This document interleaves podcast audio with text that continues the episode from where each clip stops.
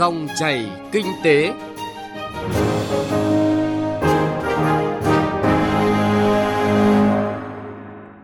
Các biên tập viên Thu Trang và Bá Toàn kính chào quý vị và các bạn.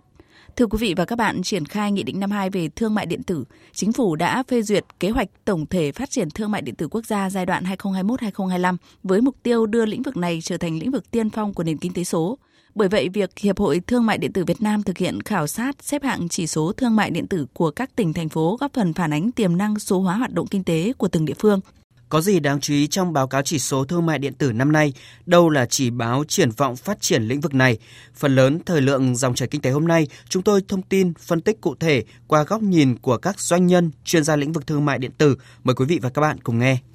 Trước hết là những chỉ số thương mại điện tử Việt Nam đáng chú ý tính đến cuối tháng 4 năm nay.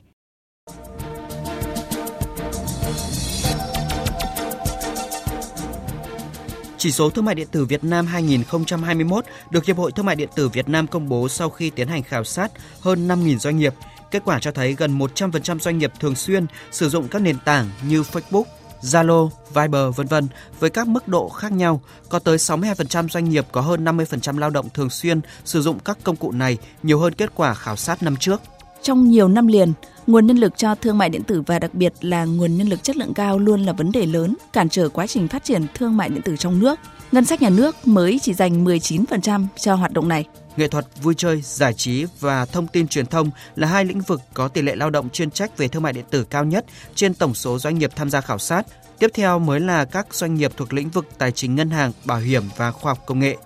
Trong tổng chi phí mua sắm trang thiết bị, ứng dụng công nghệ thông tin vào thương mại điện tử, phần cứng luôn là ưu tiên đầu tư của các doanh nghiệp khi mà giới doanh nghiệp dành tới 43% nguồn kinh phí cho hoạt động này.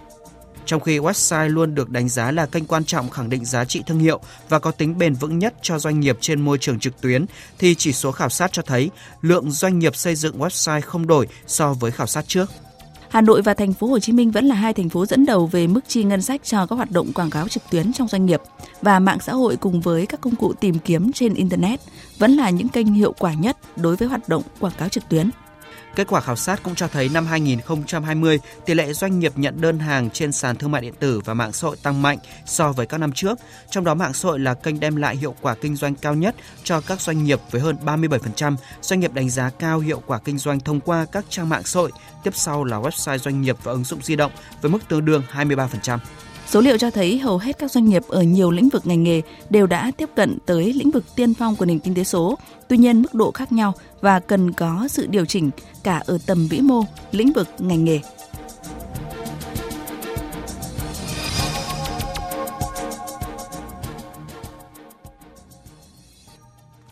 Thưa quý vị và các bạn, qua phần tổng hợp ngắn của phóng viên Nguyễn Hằng, mời quý vị và các bạn cùng tìm hiểu thương mại điện tử đã hỗ trợ doanh nghiệp tìm kiếm những khách hàng mới, tăng doanh số, phát triển thương hiệu như thế nào, đặc biệt trong giai đoạn chịu tác động của đại dịch COVID-19.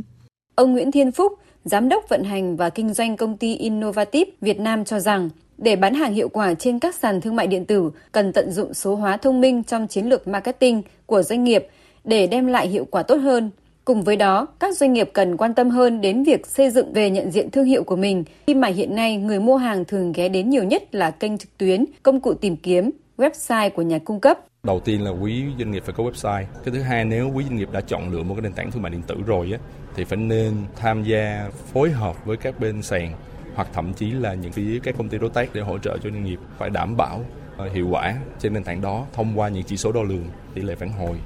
Ngoài cái việc chúng ta có một sản phẩm tốt thì chúng ta nên có cái hình ảnh chỉnh chu và cái thông tin cái nội dung của sản phẩm nó phải phù hợp phải đúng và nó đầy đủ chi tiết. Thì để giúp cho các người mua hàng họ tìm kiếm về cái sản phẩm mình tốt hơn và từ đó họ cũng sẽ tin tưởng sản phẩm ta nhiều hơn. Là doanh nghiệp sản xuất các hàng thủ công mỹ nghệ, bà Đoàn Thúy, công ty trách nhiệm hữu hạn Grovimax cho biết, khi chuyển đổi từ mô hình offline sang online, doanh nghiệp đã tìm hiểu các kênh marketing online, kết hợp nhiều kênh bao gồm các sàn thương mại điện tử, các mạng xã hội, website doanh nghiệp để quảng bá sản phẩm của mình. Dần dần sản phẩm của công ty đã có vị thế nhất định trên sàn thương mại điện tử. Bà Đoàn Thúy chia sẻ. Khi mà mình chuyển đổi sang ờ, kinh doanh trên thương mại điện tử, doanh thu gần như là tăng gấp 2 lần. À, vì sản phẩm của bên mình trước làm ấy là các cái sản phẩm truyền thống, thủ công. Thì những cái sản phẩm này nếu mà mình làm offline ấy, đi hội trợ thì chi phí rất là tốn kém. Khi mà sang ờ, môi trường thương mại điện tử, doanh nghiệp cũng tiết kiệm được các cái chi phí về nhân sự đi lại, giảm thiểu cái chi phí và mình cũng lại tiếp cận được nhiều khách hàng hơn, có nhiều đơn hàng hơn và từ đó tăng được doanh thu. Tuy nhiên, Thương mại điện tử cũng có nhiều rủi ro từ công nghệ hay lừa đảo, hacker, đồng thời chịu tác động bởi các lệnh cấm vận về kinh tế. Vì vậy, các chuyên gia kinh tế cho rằng các doanh nghiệp cần xây dựng chính sách bán hàng đầy đủ, chi tiết và cụ thể, tìm hiểu và nắm bắt luật chơi trên các sàn thương mại điện tử để hạn chế những rủi ro tiềm ẩn và nguy cơ thiệt hại về kinh tế.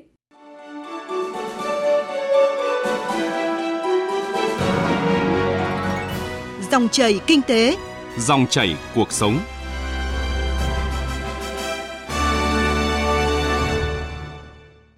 Những thông tin tổng hợp vừa rồi là ví dụ góp phần phản ánh thực tế hoạt động thương mại điện tử trên nhiều lĩnh vực ngành nghề trong cả nước. Cụ thể hơn, Hiệp hội Thương mại điện tử Việt Nam đã tiến hành khảo sát công bố một số chỉ số tham khảo hiệu quả hoạt động kinh doanh dựa trên nền tảng số. Và như đã thông tin đó là chỉ số thương mại điện tử 2021. Dù chỉ là một bộ chỉ số tham khảo, nhưng trên tinh thần khách quan uy tín, bộ chỉ số nhận được sự quan tâm của hầu hết các doanh nghiệp, đơn vị hoạt động lĩnh vực này. Những con số thống kê phản ánh thực tiễn gì? Xin mời quý vị và các bạn cùng nghe qua tổng hợp của biên tập viên Đài Tiếng Nói Việt Nam. Chính phủ đã phê duyệt kế hoạch tổng thể phát triển thương mại điện tử quốc gia giai đoạn 2021-2025 với mục tiêu đưa lĩnh vực này trở thành lĩnh vực tiên phong của nền kinh tế số. Chính bởi vậy, việc khảo sát xếp hạng chỉ số thương mại điện tử của các tỉnh thành phố được thực hiện bởi Hiệp hội Thương mại điện tử Việt Nam, góp phần phản ánh tiềm năng số hóa hoạt động kinh tế của từng địa phương. Từ năm nay, Hiệp hội Thương mại điện tử Việt Nam thực hiện khảo sát và công bố chỉ số thương mại điện tử các tỉnh thành phố dựa trên 3 trụ cột, gồm nguồn nhân lực và hạ tầng công nghệ thông tin, giao dịch thương mại điện tử giữa doanh nghiệp với người tiêu dùng và giao dịch thương mại điện tử giữa doanh nghiệp với doanh nghiệp. Và theo bảng xếp hạng năm nay, thành phố Hồ Chí Minh tiếp tục dẫn đầu với 67,6 điểm, đứng thứ hai là Hà Nội với 55,7 điểm, đứng thứ ba là Đà Nẵng với 19 điểm. Điểm trung bình của bảng chỉ số năm nay là 8,5 điểm, phản ánh khoảng cách rất lớn giữa hai đầu tàu là Hà Nội và thành phố Hồ Chí Minh với 61 tỉnh thành phố khác. Những chỉ số cho thấy các tỉnh thành phố khác chưa thực sự quan tâm đầu tư, thúc đẩy lĩnh vực tiên phong này, chưa thực sự quan tâm hoạt động số hóa nền kinh tế. Ông Nguyễn Bình Minh, Ủy viên Ban chấp hành Hiệp hội Thương mại điện tử Việt Nam thông tin cụ thể. Trong 5.000 doanh nghiệp tham gia khảo sát của năm nay thì tới 90% là các doanh nghiệp ở ngoài nhà nước, còn lại chỉ có 5% và 6% là các doanh nghiệp nhà nước và doanh nghiệp có vốn đầu tư nước ngoài và tập trung chủ yếu vẫn vào lĩnh vực bán buôn và bán lẻ. Hà Nội và Thành phố Hồ Chí Minh đã đang bứt phá rất nhanh các à, địa phương bắt đầu mới chú ý đến thương mại điện tử và chuyển đổi số trong thời gian gần đây. Muốn mà phát triển để nâng cao chỉ số thương mại điện tử của các địa phương ấy thì các sở công thương cần phải phối hợp chặt chẽ với các đơn vị ở trong doanh nghiệp, ở các ban ngành khác để mà có thể thúc đẩy thương mại điện tử ở tại địa phương của mình và chúng tôi tin tưởng rằng thương mại điện tử sẽ là một công cụ để giúp các địa phương à, vượt khó rất là nhanh, đặc biệt là các địa phương mà có liên quan đến các cái lĩnh vực nông nghiệp chẳng hạn. Đáng chú ý trong báo cáo này, mạng xã hội tiếp tục là kênh đem lại hiệu quả kinh doanh cao nhất cho các doanh nghiệp. Kế đến mới là hoạt động kinh doanh qua các website đăng ký tên miền rõ ràng và ứng dụng di động. Tín hiệu tích cực là lượng doanh nghiệp sử dụng sàn giao dịch thương mại điện tử có xu hướng tăng dần Ông Trần Minh Tú, đại diện công ty Event Global, doanh nghiệp siêu nhỏ đang hoạt động trong lĩnh vực này nêu thực tiễn khẳng định giao thương trên các nền tảng mạng xã hội như hiện tại không thể góp phần phát triển ngành thương mại điện tử theo hướng bền vững như kỳ vọng. Ông Daniel Fitzpatrick, giám đốc dự án thúc đẩy cải cách và nâng cao năng lực kết nối của doanh nghiệp nhỏ và vừa, USS Link SME cũng khẳng định tận dụng lợi thế Internet và sự thịnh hành của các trang mạng xã hội. Rất nhiều cá nhân doanh nghiệp, đặc biệt là khối doanh nghiệp nhỏ, siêu nhỏ Việt Nam, đã và đang giao thương xuất khẩu hàng hóa tương đối tốt. Tuy nhiên, lợi nhuận ngắn hạn không bao giờ mang lại những giá trị bền vững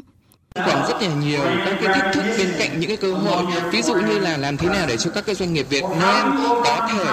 phát triển được thương hiệu của mình và có những cái thương hiệu của mình được nhận diện đối với lại những người mua nước ngoài và làm thế nào để mà chúng ta có thể giảm được các cái chi phí uh, giao hàng đặc biệt là khi những cái sản phẩm của doanh nghiệp vừa và nhỏ Việt Nam thì thường có cái giá trị không lớn. Uh, cạnh tranh ngày càng khốc liệt và uh, khách hàng thì ngày càng có nhiều lựa chọn. Chúng ta không nên mong chờ vào ai khác mà chúng ta cũng phải mong chờ là chính phủ những cái hỗ trợ để chúng ta tiếp cận với những khách hàng Hoạt động thương mại điện tử cần những chiến lược bài bản ở cả tầm vĩ mô và tầm doanh nghiệp. Trong đó, ngoài chủ động đào tạo và phát triển nguồn nhân lực chất lượng cao, chuyên sâu cho hoạt động này, doanh nhân doanh nghiệp có thể tham khảo những chương trình phối hợp hành động từ đại diện Bộ Công Thương với các nền tảng thương mại điện tử toàn cầu lớn nhất thế giới như Alibaba, Google, Amazon, như khẳng định của bà Lại Việt Anh, Phó Cục trưởng Cục Thương mại điện tử và Kinh tế số Bộ Công Thương. Covid đặt ra những cái áp lực thay đổi và mở ra những cơ hội cho các doanh nghiệp và một trong những cái cơ hội là cái việc ứng dụng đưa những mô hình kinh doanh của doanh nghiệp lên môi trường trực tuyến là trong cái bối cảnh khó khăn như thế của dịch Covid-19 thì thương mại điện tử Việt Nam vẫn đang phát triển rất là nhanh và bền vững, tốc độ đạt đến 18% và đưa được cái quy mô lên cái mức là 11,8 tỷ đô la. Việt Nam hiện nay cũng là thị trường thương mại điện tử có tốc độ phát triển hàng đầu khu vực. Mở thêm ra được cho doanh nghiệp những cái cơ hội để phát triển ra cả khu vực và toàn cầu. Thì tuy nhiên là để tận dụng được hiệu quả những cơ hội này thì không chỉ cần những cái nỗ lực chính sách từ các phía cơ quan quản lý nhà nước hay là các nỗ lực của bản thân doanh nghiệp, mà còn cần đến cái sự hỗ trợ của những nền tảng thương mại điện tử lớn, có những cái gói giải pháp tổng thể và có cái phạm vi hoạt động trên phạm vi thế giới.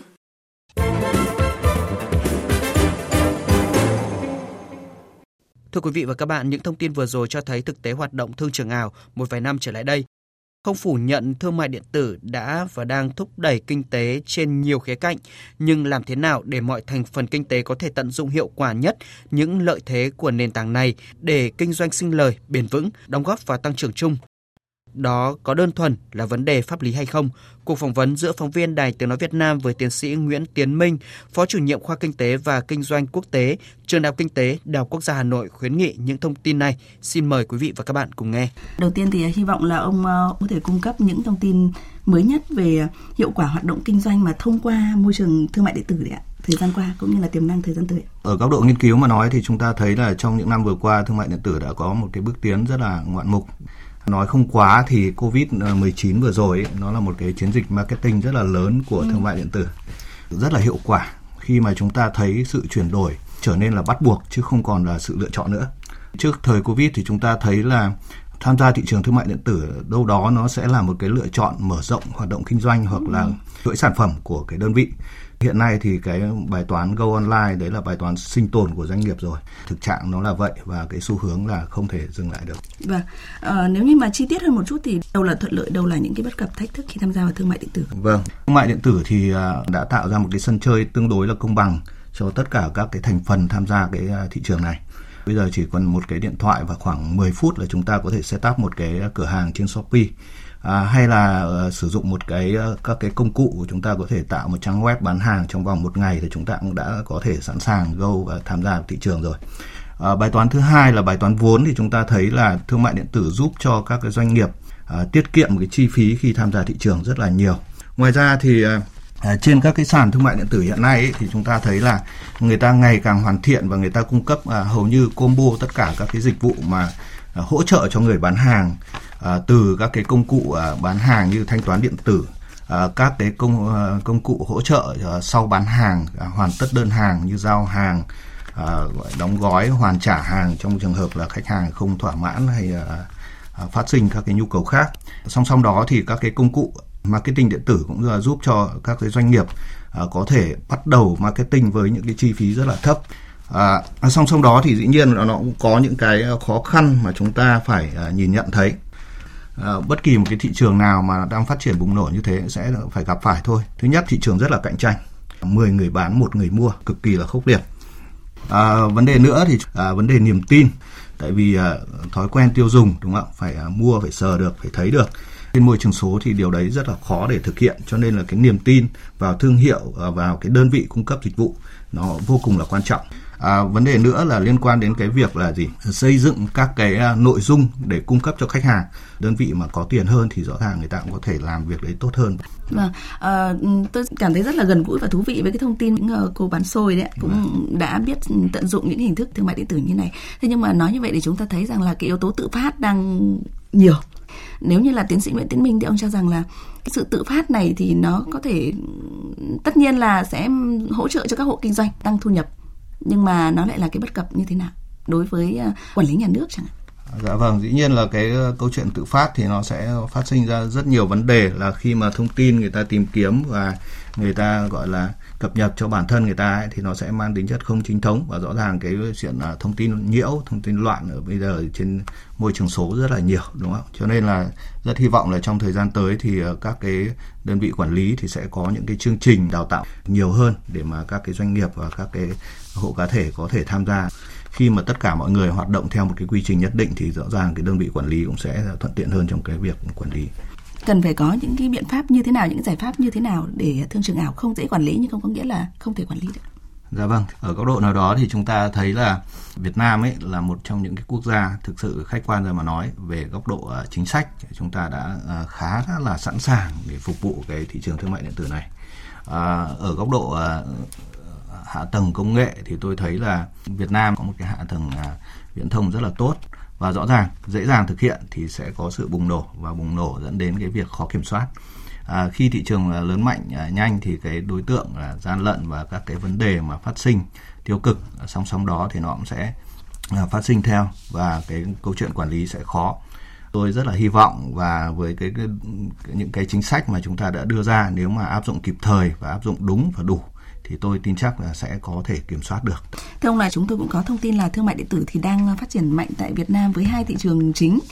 sầm uất nhất ấy, là Hà Nội và Thành phố Hồ Chí Minh. Ờ, cụ thể thì theo những nghiên cứu quan sát của ông, hoạt động này có cái chiều hướng phát triển như thế nào mà lại ở cái khu vực là kinh tế nông thôn? À, thị trường nông thôn thì à, đến thời điểm này vẫn là một cái thị trường rất là màu mỡ cho các cái nhà kinh doanh thương mại điện tử À, đặc biệt khi mà khách hàng nông thôn thì ở những cái khu vực à, ngoài các cái đô thị lớn ấy, thì có cái xu hướng tiêu dùng một cách à, dễ dãi hơn. Và đâu đó thì đây là cái khách hàng tiềm năng rất là tốt với cái năng lực tài chính cũng là đang ngày càng một gia tăng.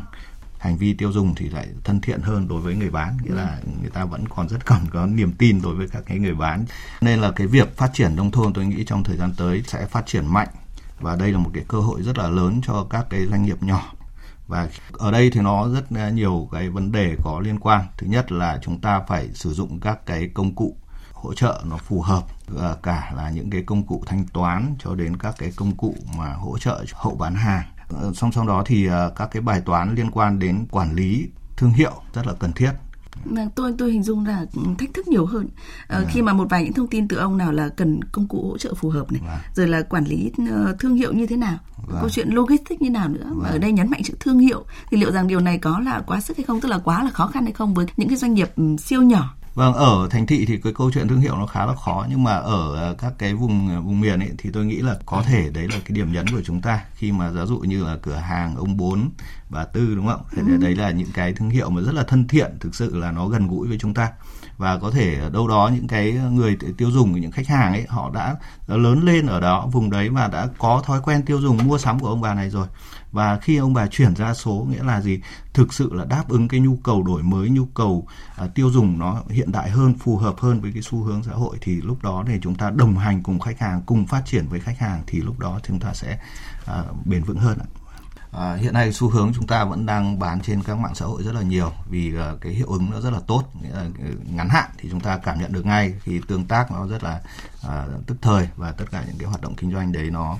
uh, khá là thuận lợi tuy nhiên để phát triển bền vững thì tôi nghĩ là xu hướng thì chúng ta vẫn phải uh, nghĩ đến cái bài toán kinh doanh đa kênh uh, phát triển thêm các cái kênh uh, thương mại khác như là có thể bán trên các sàn thương mại điện tử ừ. hay là phát triển các cái website. À, việc này nó sẽ giúp đỡ cho chúng ta uh, tránh được những cái rủi ro khi mà chúng ta quá phụ thuộc về một cái sàn. Và uh, lúc đó thì cái uh, các mạng xã hội nó sẽ quay trở lại với bản chất của nó đó là cái kênh thu hút khách hàng và lúc đó chúng ta có thể điều chuyển khách hàng sang các cái kênh bán hàng mà nó có đầy đủ các cái công cụ hỗ trợ thanh toán ờ, cũng như là giao hàng, vân vân vân vân. Thì ờ, ờ, chỉ có khi mà chúng ta đi đa kênh như thế thì chúng ta mới có thực sự cái sự bền vững và chúng ta tiếp cận được nhiều đối tượng khách hàng trên nhiều platform khác nhau. Đấy, cực kỳ là quan trọng. Và để làm được điều đó thì trước đây rất là khó khăn khi mà chúng ta phải